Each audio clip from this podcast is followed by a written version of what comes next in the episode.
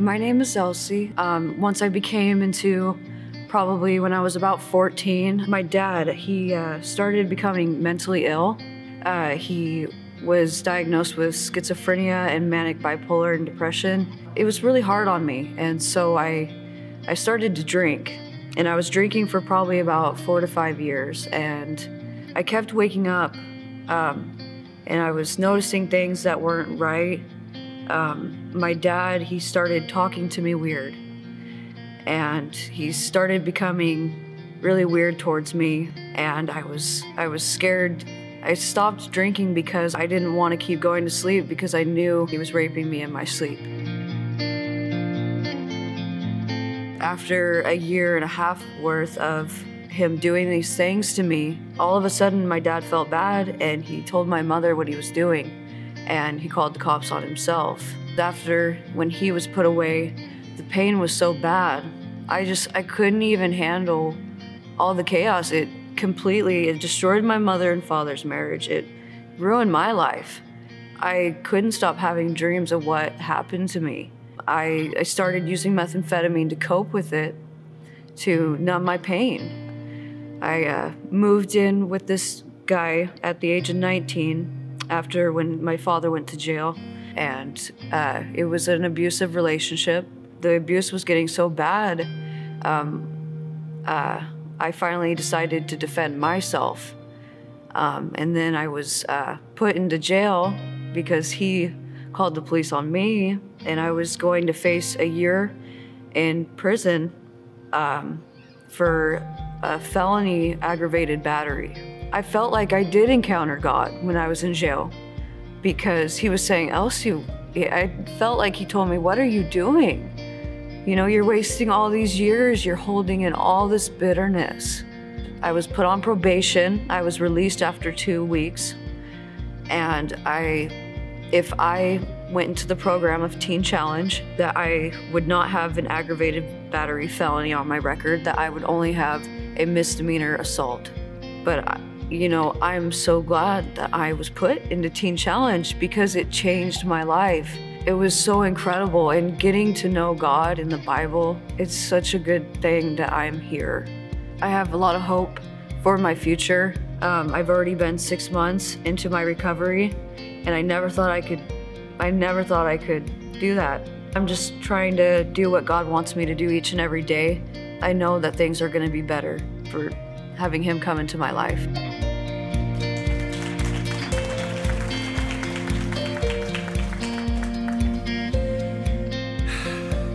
Wow.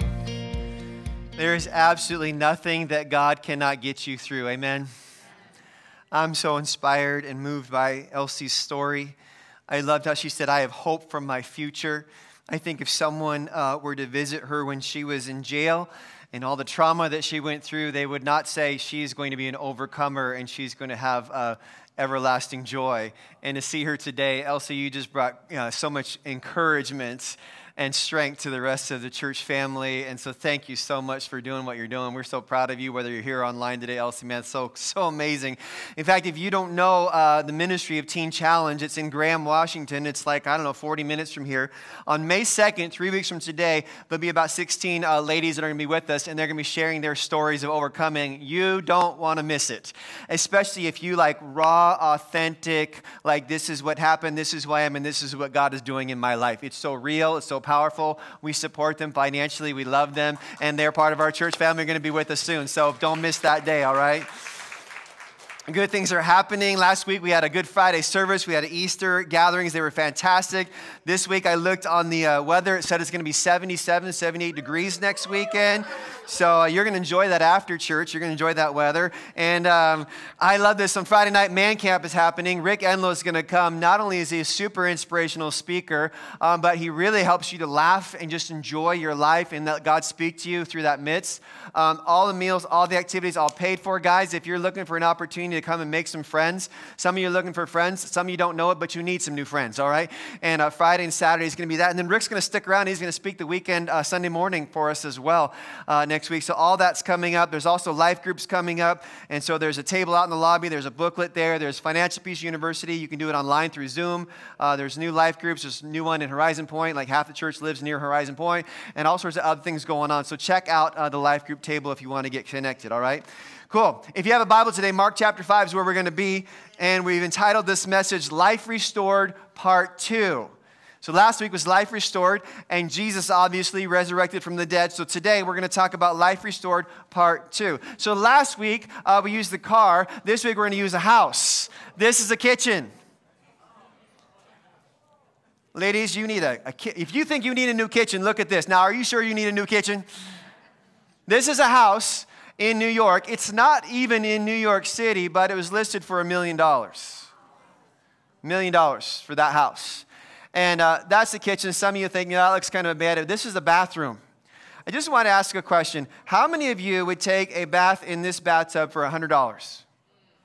$1,000. If you would take a bath there for $1,000, let me see your hands. There's about 12 uh, crazy fun people out there. You, I like you guys, you're fun. For me, it'd be about a million dollars because I'm a snob when it comes to things like that. Now, now this is the house. Uh, this house it went down to $828,000. So if you're looking for a deal, you might want to check that out. All right, so now let's see. Uh, uh, now that's a nice bathroom, isn't that? That's, that's, that's a good looking remodeled bathroom right there. Um, I would pay $100 for that bathroom to take a bath there. And then the second one, the next one, um, look at this kitchen. That would probably work for most of us to have something like that. Listen, here's the cool thing when Jesus comes into your life, he restores your life. He takes what has been abandoned, what has been broken down. Listen, he takes the filth of your life and he restores it and makes you new. That is good news. That's who He is. He renews us in our lives. He takes what is broken and heals it, and things come to life because He's a part of things. Well, today we're going to read about Mark chapter 5 and a story. Um, really, it could be called the story of three interruptions because everywhere Jesus went, He was interrupted. Everywhere. I mean, no matter what room he walked into, somebody needed him. And so we're going to talk a little bit about this, um, this story of three interruptions and life being restored to several people. Here we go. So, Mark chapter 5, uh, verse 21. In fact, I'm going to do this. Can we stand for the reading of God's word today? We don't do this all the time, but could we just take a moment and just uh, honor the reading of God's word? There's a significant passage I want to read.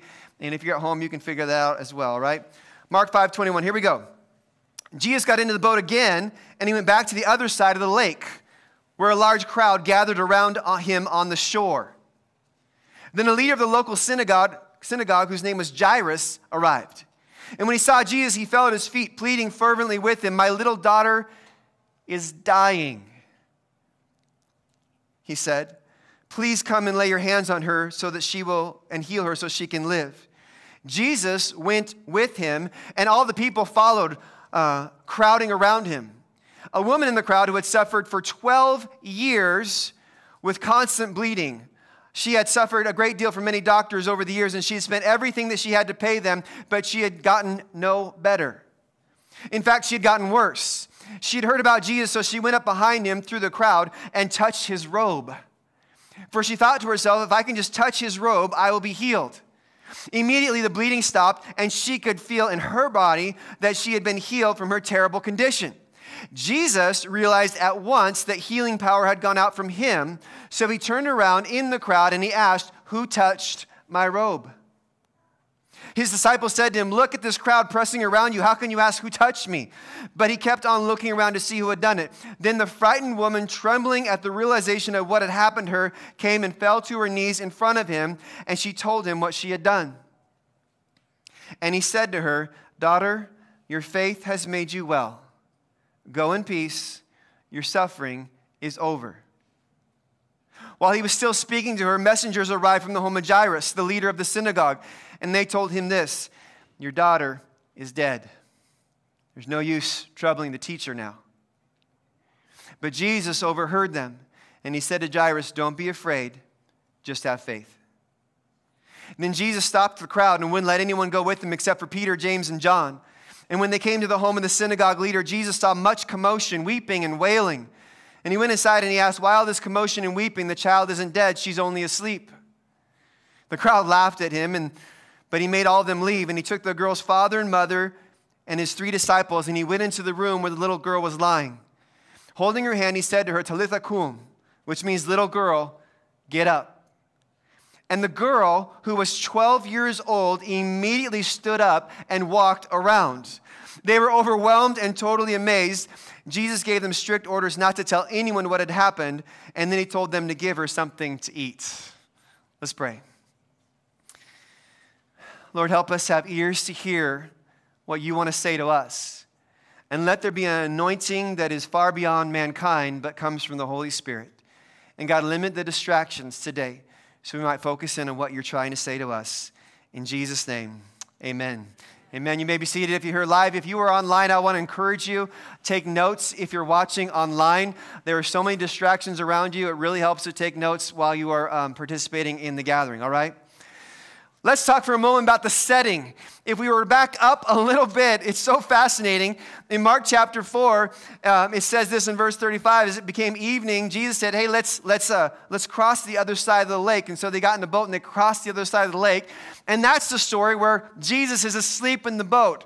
And we think maybe it's because he's like, you know, wanting to test them because they freak out of the storm and you know, they have to wake him up. I think Jesus is exhausted because everywhere he goes, somebody needs something from him, right? And so Jesus gets up and he calms the storm. So that's, that's this one moment. They leave the side of the, the lake, they go to the other side. Then, if you're reading in chapter 5, it says they arrived at the other side of the lake, and that's where the man who's got the legion of demons in him, and Jesus delivers him from demons. So they get to that side of the lake, and Jesus does this miracle in his life. And when the people see that guy saying in his own mind, it freaks them out, and they ask Jesus to leave.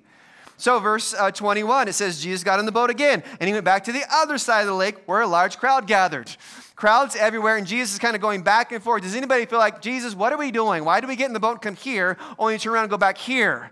And maybe if you're a part of his ministry, you're like, we're just going bouncing around all over the place. Let me tell you something. I think Jesus realized something, and if you're retired or retiring, I think you need to really hear this. I think Jesus' followers began to understand that wherever there were people, that was their mission and their purpose. You don't get to the end of your life going, I'm going to have lots of significance with stuff. It's about relationships, it's about people. And I think wherever that boat stopped, as long as there was people there for them to minister to, they were in the right place. It didn't matter if they were zigzagging around that lake. Maybe it's not the most efficient way to do it, but they realized people are what matters. And if Jesus is leading us to a crowd of people, we'll minister there too. Wherever there is people, that's where we're going to serve uh, and serve the Lord together. It says this that, that the man that was there lived amongst the graves, and he would cut himself, and he was um, impacted with many, many demons. According to Jewish law, um, if you came in contact with graves or blood or death, this made you ceremonially unclean. Now, I don't know if you were listening, but Jesus just hit the trifecta right? He's with the guy that's living among graves. He's touching this woman with this, uh, the issue of blood, and then he's going to find the dead girl. Like he just kind of hit a home run if, if that's what he was looking for, right? And I think Mark wants the readers to know that Jesus, both in action and word, declares this that people are more important than the Jewish ceremonial laws. Jesus did not take away the moral laws, but he took away the ceremonial laws. And he said, It's about people, it's about changed lives. Now, watch this. Everywhere Jesus goes, there's another crowd. I think I would get tired of this after a while. Every time he steps off the boat, there's a crowd waiting. Every new city he walks in, there's a new crowd waiting. Even when he's just on the boat with the disciples, somebody's got a problem, right? And if it for me, like I would, I would be like, go to town and go, oh, all these heavy pressing needs weigh me down. I'd be looking for the kid who's like coming up going, teacher, my cat had a cold. I'd be like, hallelujah, let's deal with this one for a while, right? But Jesus is dealing with heavy needs everywhere he goes. When does it actually stop for Jesus? When does he get a break? You know, the reality is this that even Jesus stopped, he hid himself, he rested, and he prayed. He was confined to a human body, even though he was a living God. And so are you. And so, guess what? You need to take time to rest, replenish, and pray in your life. And probably you don't do it very well. Mark 135, I highlighted it many, many years ago. It says, Before daybreak the next morning, Jesus got up and went out to the isolated place to pray. You got to get creative sometimes to get alone and get rest and replenished and spend time with God. Listen, you have a human body, and your body needs sleep. You may not want to admit that, but your body needs rest. Your body needs fuel. We call that food. Your body needs hydration. We call that water. And don't think that somehow these rules don't apply to you or that Jesus needed rest, but you don't. You need to rest and replenish as well. So Jesus gets off the boat, and there's another crowd, another people wanting him. And it says this that there was a man named Jairus there. He was not a priest, but he's a synagogue ruler. So he takes care of the building and supervises the worship. And it says this as Jesus is teaching on the shore, that he actually runs in the middle of it, throws himself down in front of Jesus, and, and begs him to come and heal his daughter. Now, what are you thinking right now? I'm thinking this where is security? right? Where are the ushers? I mean, Jesus is in the middle of this sermon. He's teaching people things that are going to change their lives, and this guy breaks through it and, and throws himself down in, in front of him. I think perhaps security knows Jairus because he's the synagogue ruler. I think perhaps Jairus has that look in his eye like you can try to stop me, but it's going to come to blows. And I think Jairus is like, I don't care that it's rude because I got a little girl who's barely breathing. And he comes to the crowd and he throws himself in front of the teacher, the healer, and what they would soon know to be the Savior of the world. Let me give you point number one if you're taking notes. This is important. Some things are worth being desperate for. Think about that. Some things are just worth being desperate for. You may be like, I don't want to ever be called desperate. I don't ever want to feel desperate, or I don't ever want to look desperate. Let me tell you what, this story reminds us there are things in life that are worth being desperate for. And if you're desperate for the Lord in your life, you're probably a healthier individual. And if you're desperate for your family, and if you're desperate for changes in your life, when you know you need changes, that's healthy. I think sometimes we, we, we've got this messed up where we think, I don't want to be desperate. I just want to you know, stay even keeled, you know, make sure things are going okay. I think sometimes the Lord is like, I'd like to see you desperate. I'd like to see you race to the altar. I'd like to see you hungry for a change in your life. And these, these people, Jairus, he's like, I don't care what you think of me. I am desperate. And there are some things in life worth being desperate for. Luke describes it like this He says, A man named Jairus, a synagogue ruler, came and he fell at Jesus' feet and he was pleading with him to come to his house because his only daughter, a girl of about 12, was dying. Jesus, Jairus ran to Jesus for the sake of his family. Jairus was desperate that his daughter would encounter the Savior, the healer. It led him to action. You can almost kind of picture in his mind I don't care how rude it may seem or what you people may think of me. My little girl's fever has driven her delirious. I need a miracle. I'm her daddy, and I'm going to do everything within my power to make this happen. Let me ask you a question What do you think is worth being desperate for? What do you personally think in your life? What's, what's worth being desperate for for you? Sometimes you have to be in jail and they have to say, hey, you can take this, this class called Teens Challenge. It's a faith based recovering thing, or, or, or you can stay here in jail. You get desperate. And someday you look at your life and you look in the mirror and go, What happened to me? I don't like where I am. And you have to get desperate or you're not getting out. You're not getting changed. Jesus met Jairus because Jairus acted. He did something. What do you think in your life is worth being desperate for? What if Jairus the ruler had told others, you know, you should, you should love your family, but he didn't himself? No, he was desperate. And Jesus stops the whole teaching right there on the shore and he heads out with Jairus, and the whole crowd is in tow. And I'm sure there's people going door to door going, Hey, Jairus just came, and Jesus is on his way to the synagogue ruler's house. Like, you need to come. You need to be a part of this. This is going to be amazing. Come on, come on. I don't want to miss this. And the crowd gets bigger and bigger as they, as they go to his house. I wonder what Jesus talks with Jairus about on the way there. Like you're walking with a guy who's desperate and crying and, and messed up, and you're walking like, what, what? You don't talk about the weather or the mariners, right? What do you say to a guy in that situation? You don't say, is she allergic to any medications? Does she, you know, like, has she been around anybody with COVID recently? You know, you, what, do you, what that's what they say today. What do you say? And they're on their way to that house. And then eruption number three happens, right? First, you got the demon possessed guy interrupts, then you got Jairus interrupts the teaching. Now there's another interruption. And Jesus is like, This is my life, right? Like a mom with eight kids, this is my life, an interruption again, right? And this time, a woman comes, interrupts the whole entourage. But she tries to do it discreetly. She tries to do it on the down low. Enter the woman who planned to get to Jesus on the shore. She's looking for him while he's teaching, but now she's following him, fighting through the crowd. Oh, I didn't know I was going to be walking that way. Maybe it's actually an, an opportunity for her because there's a crowd and it might be easier to get in while he's walking. The Bible says she suffered for 12 years, and the best doctors that money could buy could not help her. Because of her ceremonial uncleanness, she approached Jesus anonymously. She was thinking, man, this is going to have to be like a quick run by healing, right? I got to make the touch and get away, right? I got to make it happen. Touch his clothes and quickly get away. And imagine as she closes in on Jesus 50 feet, 40 feet, you know, she gets within 10 feet, 5 feet. She's so close, she can almost stretch out his hand. And, and she's looking at the other people crowded around, and she's trying to get through and, and do it anonymously. And she has no idea what Jairus is really feeling. She just knows this is her chance. And she's also desperate. She's desperate. 12 years. She can't even live her, live her life in that society. She can't even go places. Of course, she would say, Jesus, don't stop for me. I don't want attention. I don't want people to know my condition. I don't want to slow down the mission that you're on. I just want so bad to get my life back. Imagine her fingers stretching out, and the moment they touch the healer, and power goes out from him. Let me just uh, contrast these figures for a moment. Jairus, he's a visible member of the community. He's a synagogue ruler. Probably everybody knew who he was. But the woman, she's anonymous. Jairus was wealthy.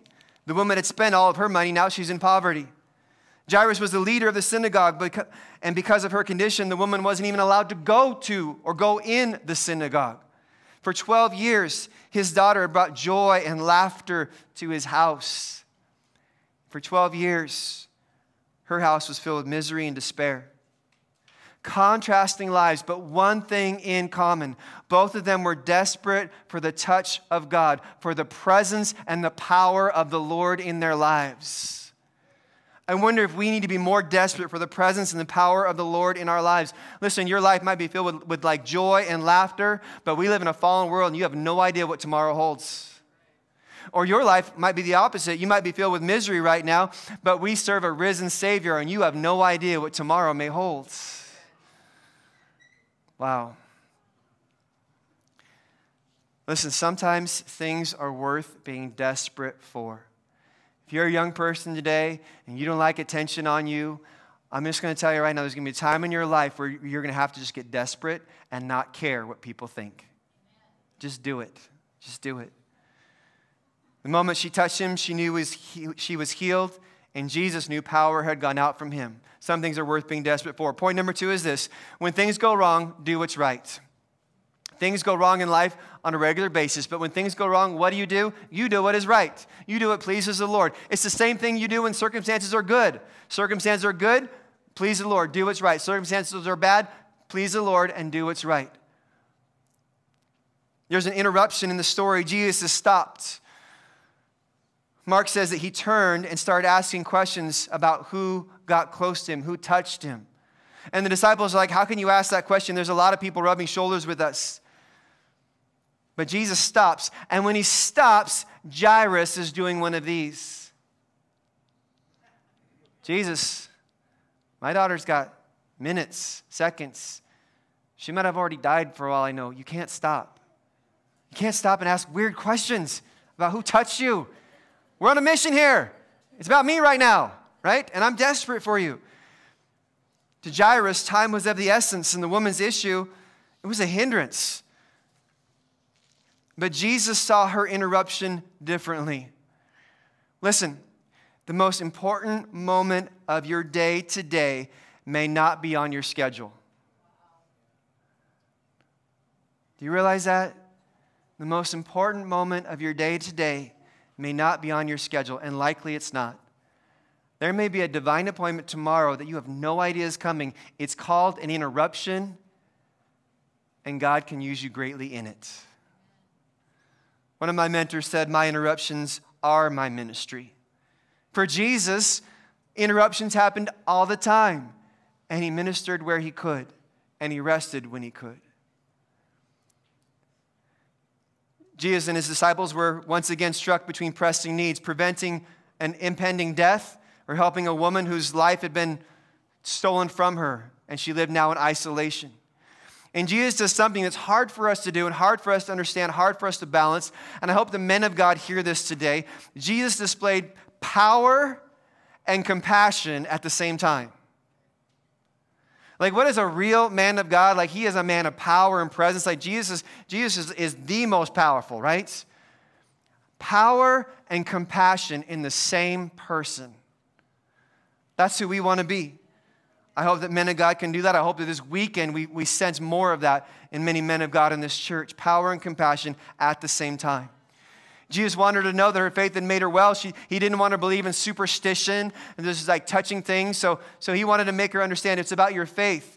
So, trembling before Jesus, he says to her, Shalom, literally, go in peace. You are made complete. Your faith in the Son of God has healed you. By the way, some of you, when Jesus said, Who touched me? and you knew it was you, you would have kept on running. Anybody want to admit that? Yeah, I, I, I, even if it's Jesus, I ain't turning around admitting that I'm the one that needed the healing, right? She was courageous. She turned and came to him. She needed healing and received it. And Jesus says it's not a, it's not a somehow some superstition. This is the power of God, and your faith has healed you. What a moment for this woman. But then Jairus looks up, and Luke describes it in a way that perhaps was helpful for understand. It says this while Jairus was still speaking, someone came from the house, or while Jesus was still speaking, someone came from the house of Jairus, the synagogue leader, and they said, Your daughter is dead. So don't bother the teacher anymore. You interrupted uh, the, the healer, but she's now dead. And so there's no point. Imagine Jairus seeing them coming. It's almost like someone looking out their door when their son is serving in the armed forces and seeing that flag and that chaplain coming up their door. You don't want to see that coming. He's desperate, crying for his little girl. No, please, God, no. Here's what's so powerful. Point number three that which is beyond you is not beyond Jesus. There's a lot of things that are beyond you. Are you willing to admit that? There's, there's things that are beyond me every single day, but that which is beyond you is not beyond Jesus. Thank God for that. What's over in our minds isn't always over in God's perspective. To the people, she was dead, and she was. But to Jesus, she was only asleep. And Jesus looks at Jairus and says, Are you, are you still with me? Yeah, I'm still with you, but didn't you hear? My only child stopped breathing in the last 20 minutes. And Jesus says, No, you, you stay with me. They get to the house, and the Bible says there's mourners. In that culture, a lack of weeping, a lack of wailing was a sign of disgrace and disrespect. Man, if someone dies, there needs to be some crying and some upsetness. And if there's not, then we're going to hire professional mourners to make sure there's adequate mourning around the life of someone who dies, especially a child. How many of you like weep on the inside? Come on, be honest. Yeah, the same people that don't want to raise their hands in church, right? Okay, some of you. Right? We're, we're just not emotional out front, and so people don't always see it. And imagine maybe that mom, she's, she's, she's got her head in her hands and she's not crying, but she is broken. And so there's a group of people that have shown up at the house and they are doing the mourning for the family. They're actually even hired to some of their jobs to go and mourn and mourn uh, respectfully um, for those who've lost someone. And Jesus gets there and he's like, What's going on? Why all the commotion? You guys aren't seeing this clearly. Jesus sent everyone out except for Peter, James, and John, and mom and dad. Now, I think this is important to stop and, and let's put on the screen. Those closest to Jesus were privileged to see the miraculous. Peter, James, and John were there at the transfiguration. Where, where, Jesus takes them up on a mountainside and they like see him not in human form, but they see him like in this glorious state of who he is as the Son of God. And he says, Oh, by the way, don't tell anybody. Like Peter, James, and John probably like, dude, you asleep? What the heck was that? Like, that was powerful, right? They're the only ones that got to see it. Do you know that the people closest to Jesus were privileged to see things like this? Like this little girl who's dead stand up? I want to tell you something. A lot of people say things like, I, like, I want to see more miracles. You go, Do you read your Bible? No. I want to see more miracles. Are you praying for people? No. But I want to see more miracles. Like, like where is your faith? The people who are pressing in, they're the ones seeing the miracles. The people are out there in the mission field, they're seeing demons come out of people, and they're like, I don't see enough, you know, miracles around here, boss. You know, like, I didn't say that last service. That was kind of fun. I just wonder if God just kind of like, you want to see some miracles? Get active. Do something. Serve. Go. Pray. Be, be spontaneous. Be spirit led. The people that are pressing into God, they're seeing things that many people aren't. And we're talking about the church now. Wow. Even death is not the end. Praise God for that. Listen, whatever um, your hope is, Sometimes we see that miracle happen in the life, and sometimes we don't. I like to say this healing happens all the time. A lot of the times it happens in heaven. Sometimes healing happens on this side of heaven's doors. And that's really fun. But you and I, we got a lot of friends and family that have gone on to heaven and they are healed. And I do like it when it splashes into today. I think that's pretty amazing. But had this story not ended well, Jairus still would have done what he could, whatever he could. Isn't it difficult to know what is your responsibility? Isn't it hard to do what, what only you can do and then leave the results to God? Isn't that difficult? I tried being the Holy Spirit once, it did not work out well. And you know how dumb I am is I try to do it again and again. And sometimes I have to stop and go, What am I doing? I'm not God. I can't do this. I'll, I can pray. I can love, I can serve, but I can't heal anyone. I haven't saved anybody. I've been a pastor for 23 years. I haven't saved anybody. I haven't died on the cross and rose again from one single person. Right? There's some things that only God can do. So we have to understand what our role is, what we have the power to change, and then we have to go out and do it and leave the results to the Lord. It's harder to, to do than it is to say. Jairus is challenged to believe. In the presence of Jairus, the woman was commended for her faith. She was healed while she slowed down the entourage. Now, in her presence, Jairus was told to have faith as they continued to the house, where Jesus then made everybody leave except for five people Peter, James, John, mom, and dad. As they entered that room, and what's over in our minds isn't always over from God's perspective. Here's what the scripture says He took her by the hand and he said to her, Talitha kum, which means, little girl, I say to you, get up. I like the way that this one says it Damsel, I say unto thee, arise. I would say that, but somebody would probably say that's sexist or something, so I'm not going to say it that way. Little girl, innocent 12 year old girl, stand to your feet because the presence and the power and healing of God is here in your room. What a moment for the mom. What a moment for the dad. The Bible says immediately the girl stood up and she began to walk around. She was 12 years old. Some of you moms be like, honey, sit down, honey, sit down. You, you can't get up and walk. You've been dead for like an hour, okay? Don't get up. You might pass out. And Jesus says, listen, not only can she get up and walk around, but she needs to eat something. Probably been a while since she had eaten something. Wow. I think this is the most important line from today's sermon. Because Jesus gave that little girl her life back because she had been dead. But Jesus gave that woman her life back because she hadn't been able to live for 12 years. And here's what's so important you don't have to be dead to have Jesus give you your life back. Whew, a lot more amens in last service. I like you people. I told the last service they need to recognize good preaching when they hear it, all right? Think about this. You don't have to be dead for Jesus to give you your life back. You can be in jail and turn your life around. You can be in church and turn your life around. You can decide, I'm going to be desperate because I don't like where I am today. I want my life to be restored. I don't want to be that nasty bathtub, that nasty kitchen. I want to be restored. I want my life restored by the Savior of the world. In fact, I don't even want to be just who I used to be in Christ. I want to be better than I've ever been. Wow, why not? Pastors had too much caffeine today. I don't know what's going on, man. Sometimes humans are dead on the inside, but like a tree, you don't see it until you get past the outer branches. And you go, man, what's going on in here? You got to come back to life. And only the author of life can bring you back to life. I think today is a day for some people to say, Lord, I need my life back. I'm desperate. And I don't care what anybody else says or thinks. I need a touch from you. I'm going to ask you if everybody could just stand where you are all across this room.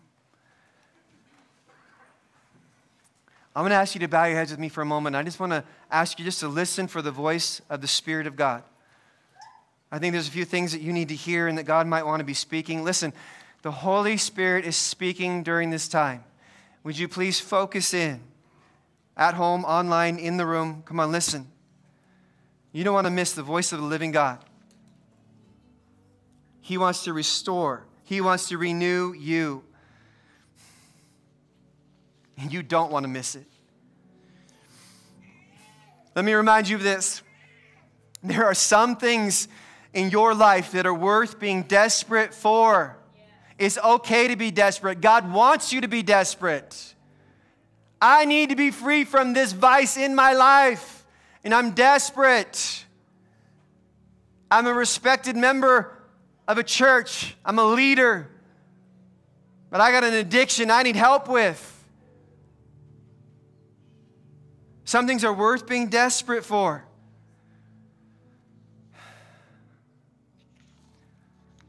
What is worth being desperate for in your life?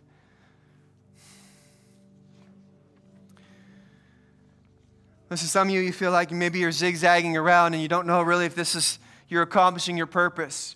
Or maybe you're, you're near retirement or retiring and, and you're trying to figure out do I have purpose and meaning? If you're impacting people, your life has significance. Be a man of prayer, a woman of prayer. Look to be used by God everywhere you go. Man, the people who were close to Jesus, they saw the miraculous that others didn't see. Press in to the Lord. Listen, when things go wrong, you continue to do what is right. Maybe here today and there's, you're like, there's things that are beyond me. Yeah, of course there is, but they're not beyond the Lord. Perhaps today God is saying to you, I want you to be a man of power and compassion. He's speaking to you and saying the most important moment of your day is not even on your schedule. There's an interruption coming, and if you'll walk with me, you'll be ready for it. Recognize it. It is the most important moment of the week, and it's not on your schedule.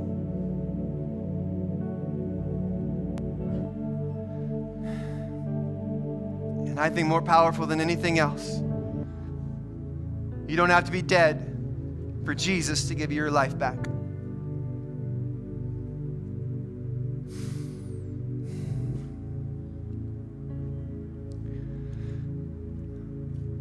Going to ask if you're here today and you just feel like the Holy Spirit is speaking directly to you. God is talking to you during this time in this gathering, in this service. And if you're live, I want to ask you just to raise your hand really high and just hold it up for a minute. Go ahead, all over this room. Pastor, God is speaking to me. I know it, I sense it, I feel it, I'm responding to Him. Yeah. Anybody want to join? Perhaps half the room with their hands raised. Anybody else? Okay, you can put it down. At home, if you're responding to the Lord, listen, there's a chat box. You can say, I'm raising my hand virtually. And you can even go and ask for prayer. And I'm going to pray for you online and for you present right here, right now.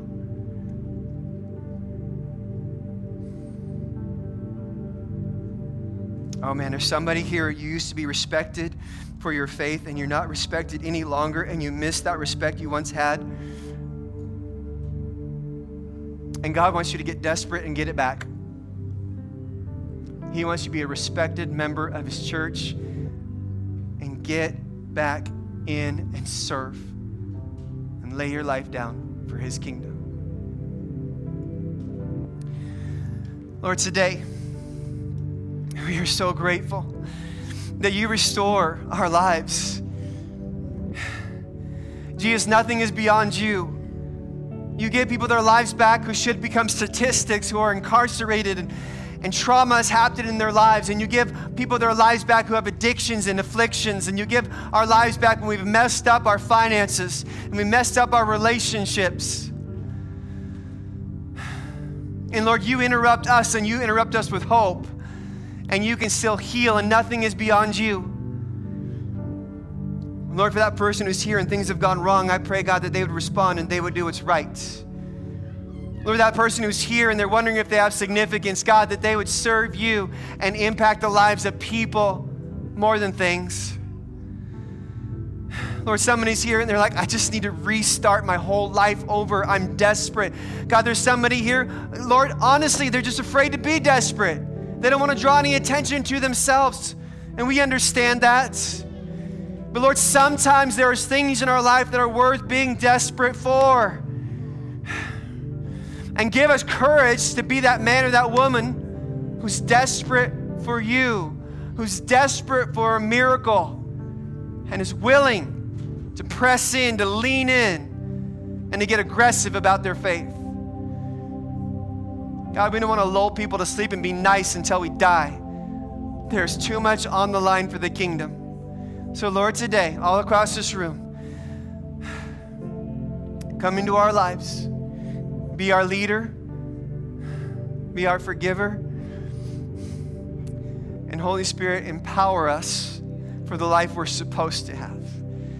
Restore us and bring us to life. And Lord, for the person who thought that they don't need to rest and they don't need to eat right and they don't need to, to hydrate and get get sleep, and spend time replenished in prayer. If you did that for your life, then we need it too. So we respond to you. God, thank you for being here today. In Jesus' name, amen. Amen. Man, isn't God on the move? I love what He's doing. I love the presence, the anointing. If you uh, if you're pressing into the Lord, you want to stick around, spend some time in prayer. The altar is yours. Come hang out the front. If you want to hang out in the back, you can go talk or in the lobby. Do that as well. All right. God bless you. Invite someone to church with you next week.